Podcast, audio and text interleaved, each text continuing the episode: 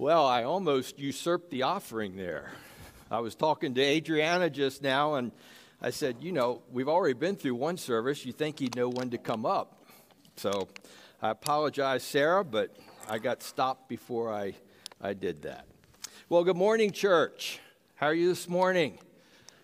Good. Well, we just got finished Christmas, and uh, there, my wife on the music she plays on the radio for Christmas uh, sometimes Dean Martin sings, and he sings that song where he's a duet, duet with somebody else, and uh, he says, Baby, it's cold outside. well, it is. I may have heard that. Uh, I'm from Denver, so it gets down to zero at night, three or four degrees. Uh, but by 10, 11 o'clock, the sun's out. We're at 6,200 feet where I live, above sea level. Sun comes out, and you can sit on your deck and have a cup of coffee or, or a soda or whatever you want. Uh, and it's nice. Dawn said it was, uh, uh, my wife said it was 65 degrees yesterday. So uh, that's Denver. It doesn't, it just doesn't do the same thing here, does it? no. Well, um, I'm here filling in for John Duncan, our executive director of Foundation for the Nations. I serve as board chair, as Larry told you, and uh, Simon is one of my colleagues on the board. So I'm enjoying getting to travel with Simon. Uh, I bring you greetings from John. He would dearly have loved to be with you this morning. Uh, John and uh, Maisie's eldest daughter, Sarah, is disabled and needs respite care when John travels. A staff member at the facility where Sarah goes uh, was exposed to someone with COVID last week, and the, fil- and the facility had to shut down for 30 days.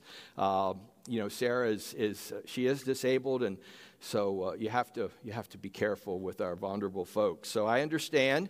I had some plans change. I was supposed to be out of the country at this time, but had some plans change. So John asked if I would fill in for Simon this week, and, and here I am. So I asked John what he was preaching on, and he told me, Why do bad things happen to good people? He told me I could speak on a different topic if I wanted. But uh, he had already told the church what he was speaking on, and they were planning on that. So here we go. Tackling a topic that has been discussed for thousands of years. Shoot, in the entire, in the entire book of Job, one of the earliest books in the Bible, is written on this very subject with no really specific answers. I read through the Bible each year, and uh, Job is one of my favorite books. There's some incredible questions and statements in the first 37 chapters, and a couple that we'll refer to this morning. However, I've got to admit that one of the reasons I love this book so much is just to get to chapter 40, where God says, Where were you? Can you just hear that? Yep. Uh, it takes a couple of chapters for Job to answer that question, but when he does answer, it's quite profound. He says, I am unworthy. How can I reply to you? I put my hand over my mouth. I spoke once, but I have no answer. Twice, but I will say no more.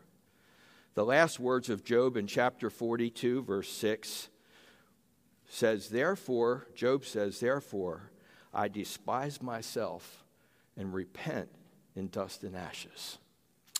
Let's pray. Father, Thank you for this time here with Mission Covenant Church. Lord, you know I, I don't have a lot of specific answers to this age old question.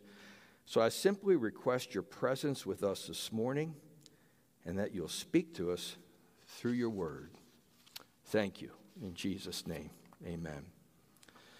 Those who know me well know that I talk a lot about my grandfather, my dad's dad. Grandpop was recognized as a genius in the construction industry. He was a leader and helped develop the whole prefabrication industry in the 30s and the 40s. He taught me all I know about construction management. Grandpop was also a Gideon, you know, the folks who distribute Bibles all around the world. In 1968, he was asked to direct all the Gideon work in Central and South America.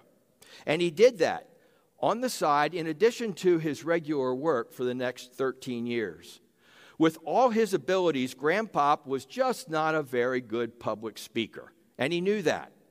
However, being a Gideon, he was asked to speak a lot. That being said, his model was to include much scripture and let God's word speak for itself. So you're going to hear lots of scripture this morning. So, our problem why do bad things happen to good people? My answer is simply I don't know. And I'm not sure Job ever figured it out. As I said earlier, that question is as old as the ages. Bad things happen to everyone, and the severity is all over the map. Why did you lose that loved one way too soon? Why did you get cancer? Why am I being treated unfairly at work? Why am I out of work? Why aren't my kids following Jesus? Moms and dads, if I asked you to raise your hand, that's just a tough one. What did I do to deserve this? How many times have you heard that or said it for yourself? Well, I can tell you one thing we learned from Job, and that's to not even try to come up with an answer for that one. I can't think of a worse response for someone grieving or struggling with a significant challenge in their lives. Now, we've all had a bit of an issue with unity these days. That's not especially new, but it seems with COVID and the political environment, it's, it's kind of worse now. My guess is you've all dealt with this at least on some level in your families, community, and maybe even here in your church as we have in ours. So let's start this morning with a question. And it's not rhetorical, rhetorical. I'm going to ask for a response from you all. This is a question. How many of you consider yourselves perfect? Hmm. Did you hear the question? Well, let me, okay, let me phrase it another way. How many of you are not perfect? Oh, we have unity. Okay, well, let's start from that unified position.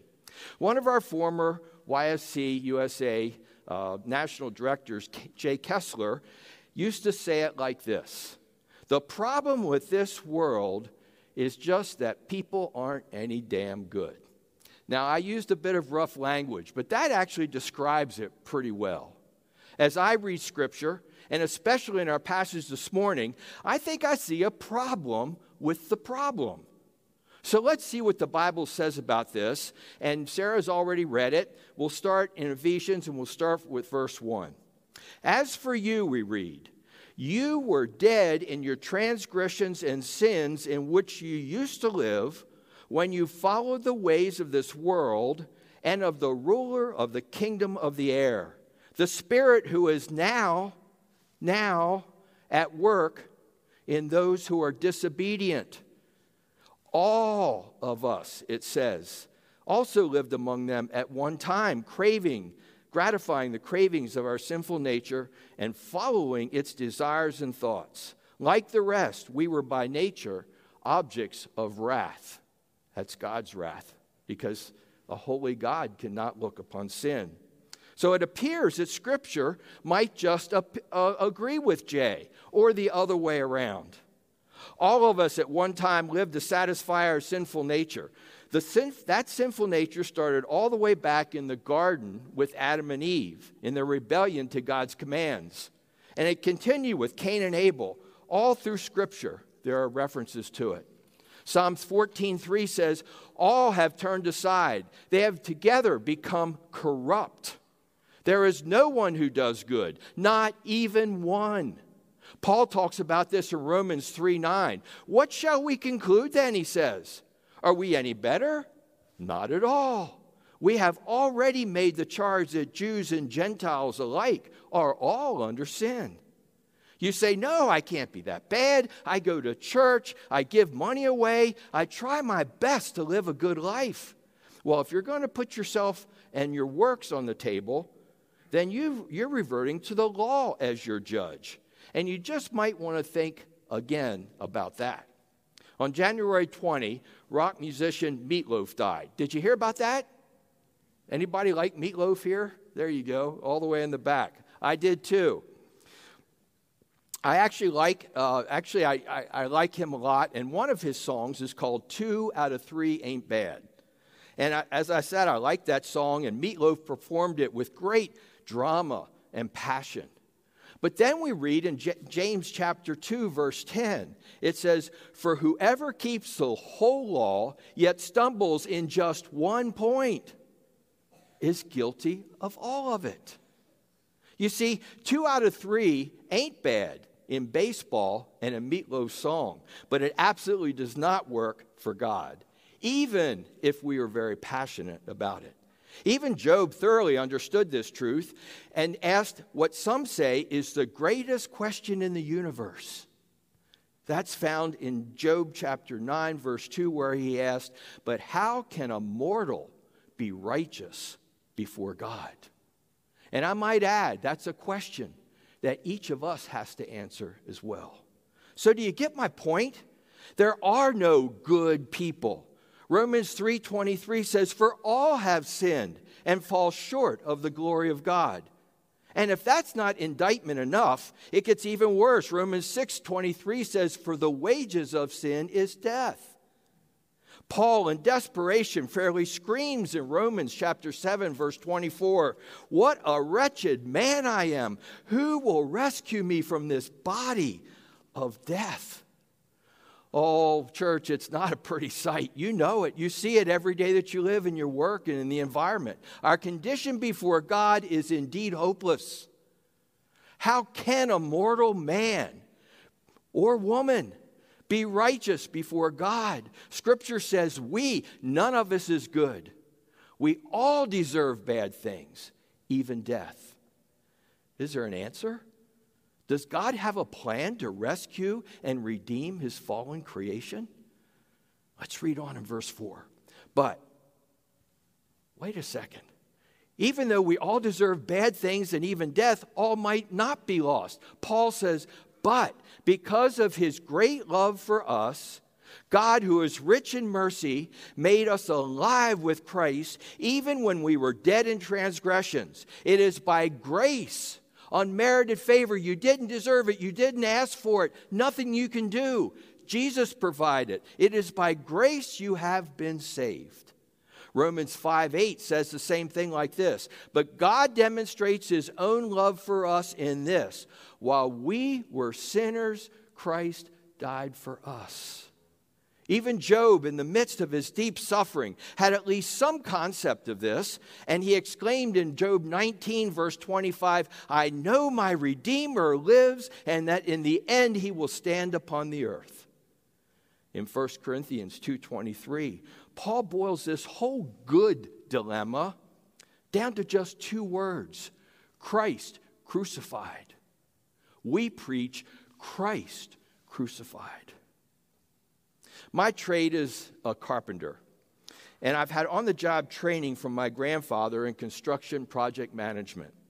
I tutored under and was mentored by the best there was.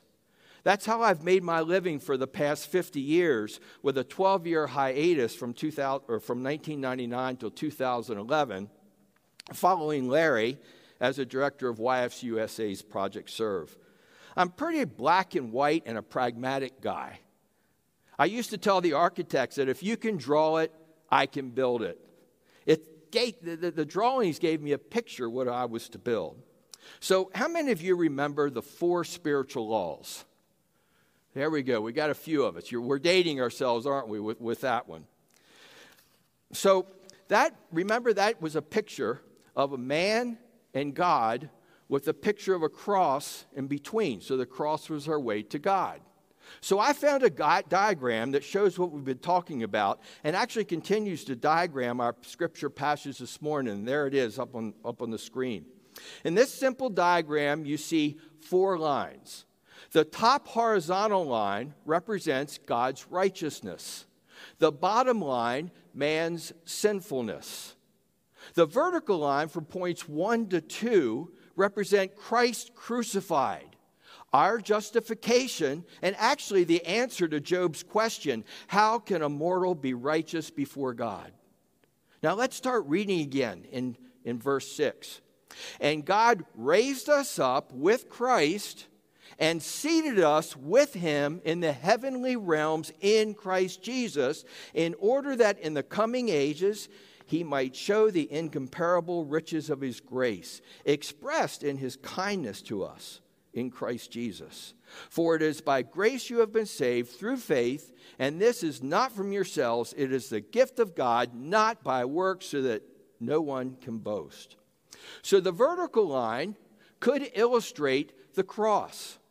When we realize and confess our self inflicted sinful state and ask Jesus to come into our lives and save us, at that point, point number one, at that point, God raises us up with Christ and we can stand before a holy and righteous God. Through Christ, our sins forgiven. At that point, we are positionally as close to God as we will ever be. However, there's another line on that diagram. It's a diagonal line. It goes from point one to point three. Can we get that diagram? Well, let's leave this up for now. Let's move on to verse 10. For we are God's workmanship, created in Christ Jesus to do good works, which God prepared in advance for us to do. You see, even though Christ's death on the cross redeemed us from our sinful nature so we can stand before a holy God through Jesus Christ, our state of being is not there yet. At the point of our conversion and acceptance of God's gift, He sets us apart on this diagonal line that you see which then, when intersecting with the top line, shows when our state of being will conform to our standing. It becomes the same thing. This happens at death or when Jesus returns. And it's at this point, number one, down in the bottom left hand corner, that there can be some confusion. We're no longer on the path of man's sinfulness. We're set apart to follow God's plan for our life. We call this sanctification. However, our state of being is still rooted in this sin sick world, and we have to continue to live in a sinful environment. We're still affected by sin, sickness, wars, politics, disunity, the virus, and the list goes on and on. Actually, everything that sinful man has to deal with, we still have to deal with. Satan's influence is certainly alive and well in our current state of being. Now, let's take a closer look at this and the bottom lines. Both diagram our state of being in this world as we know it. Remember, I was talking about reading construction plans? In every set of construction plans, there is a, uh, uh a, a page for details. When there's something on the main plan the draft person wants to detail, they draw a circle around that area and it refers to the detail page. If we were to do that on this diagram, the detail would show significant ups and downs, and maybe even sometimes going around in circles, not a straight line. And that's the story of our lives, isn't it? Ups and downs. Things just don't work out like we anticipate or want them to work out. It's not an easy path by any means. Both lines show living in a fallen world. As a believer, we're not freed from the struggles of this world, but we are freed from the bondage to those struggles. Peter says it like this in 1 Peter chapter 4 verse 12. Dear friends, do not be surprised at the painful trial you are going through, as though something strange were happening to you. But rejoice that you are participating in the sufferings of Christ, so that you may be overjoyed when his glory is revealed. Jesus himself says in John chapter 16, verse 33, I have told you these things so that in me you may have peace. In this world you will have trouble, Jesus says. But take heart, I have overcome the world. And there, it's there that we see the difference in the two lines. Jesus says, You can have peace. I have overcome the world. Again, in 1 Peter 5:16, we read, "Humble yourselves therefore under God's mighty hand, that he might lift you up in due time. Cast all your anxiety on him because he cares for you." The bottom line shows the path of an unbeliever, trying to handle life in their own way and tracking towards a Christless eternity. The diagonal line shows the believer continuing to walk in this world, but with Jesus walking with them. molding, forming, protecting, consoling, loving, and caring for us all along the way, just like a father's love, only so much greater than an earthly father can give. In Psalms 31 7, we read, I will be glad and rejoice in your unfailing love, for you have seen my troubles, and you care about the anguish of my soul. Have you ever hurt so deeply it just aches in your inner parts? That's what he's talking about. In Psalm 23, we read, Even though I walk through the valley of the shadow of death, I will fear no evil, for you are with me. Your rod and your staff, they comfort me. One of my favorite, most reassuring passages of Scripture is found in Romans chapter 8. Some call it Paul's grand persuasion. It reads, Who shall separate us from the love of God, Christ? Read it with me. Shall trouble or hardship or persecution, persecution or famine or nakedness or danger or sword? As it is written, we, for your sake, we face death all day long. We are considered as sheep to be slaughtered. No, in all these things, we are more than conquerors through him who loved us. For I am convinced that neither death nor life, nor angels, nor demons, neither the present nor the future, nor any powers, neither height nor depth, nor anything else in all creation will be able to separate us from the love of God that is in Christ Jesus our Lord. so, yes, bad things do happen, even to godly people. I won't even begin to try to tell you why. I don't understand everything about God. But I will tell you it's a result of this fallen world in which we live. Another thing my grandfather told me, and I've told my children, and all those who have worked for me down through the years. Pop said, Son, our actions are very important. However, it's our reactions that people remember. In other words, as Christians, are we modeling a different way of handling life's challenges than the world does? We have to remember that at our point of justification, that point number one that you saw in the diagram, at that point of justification, God sets us up on a unique journey of sanctification. No other person walks the exact journey that we walk. This journey has purpose both for us and for the world. We grow in what the Father wants us to be, and we show the world that we can do everything through him who gives us strength. And we read that in Philippians 4:13.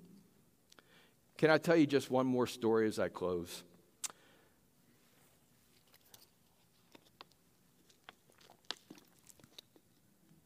John and Maisie Duncan are not only dear friends of Larry and Gail and Simon and myself, they're also heroes to Dawn and me, and I'll go out on a limb and say to the Williams and Marriotts as well.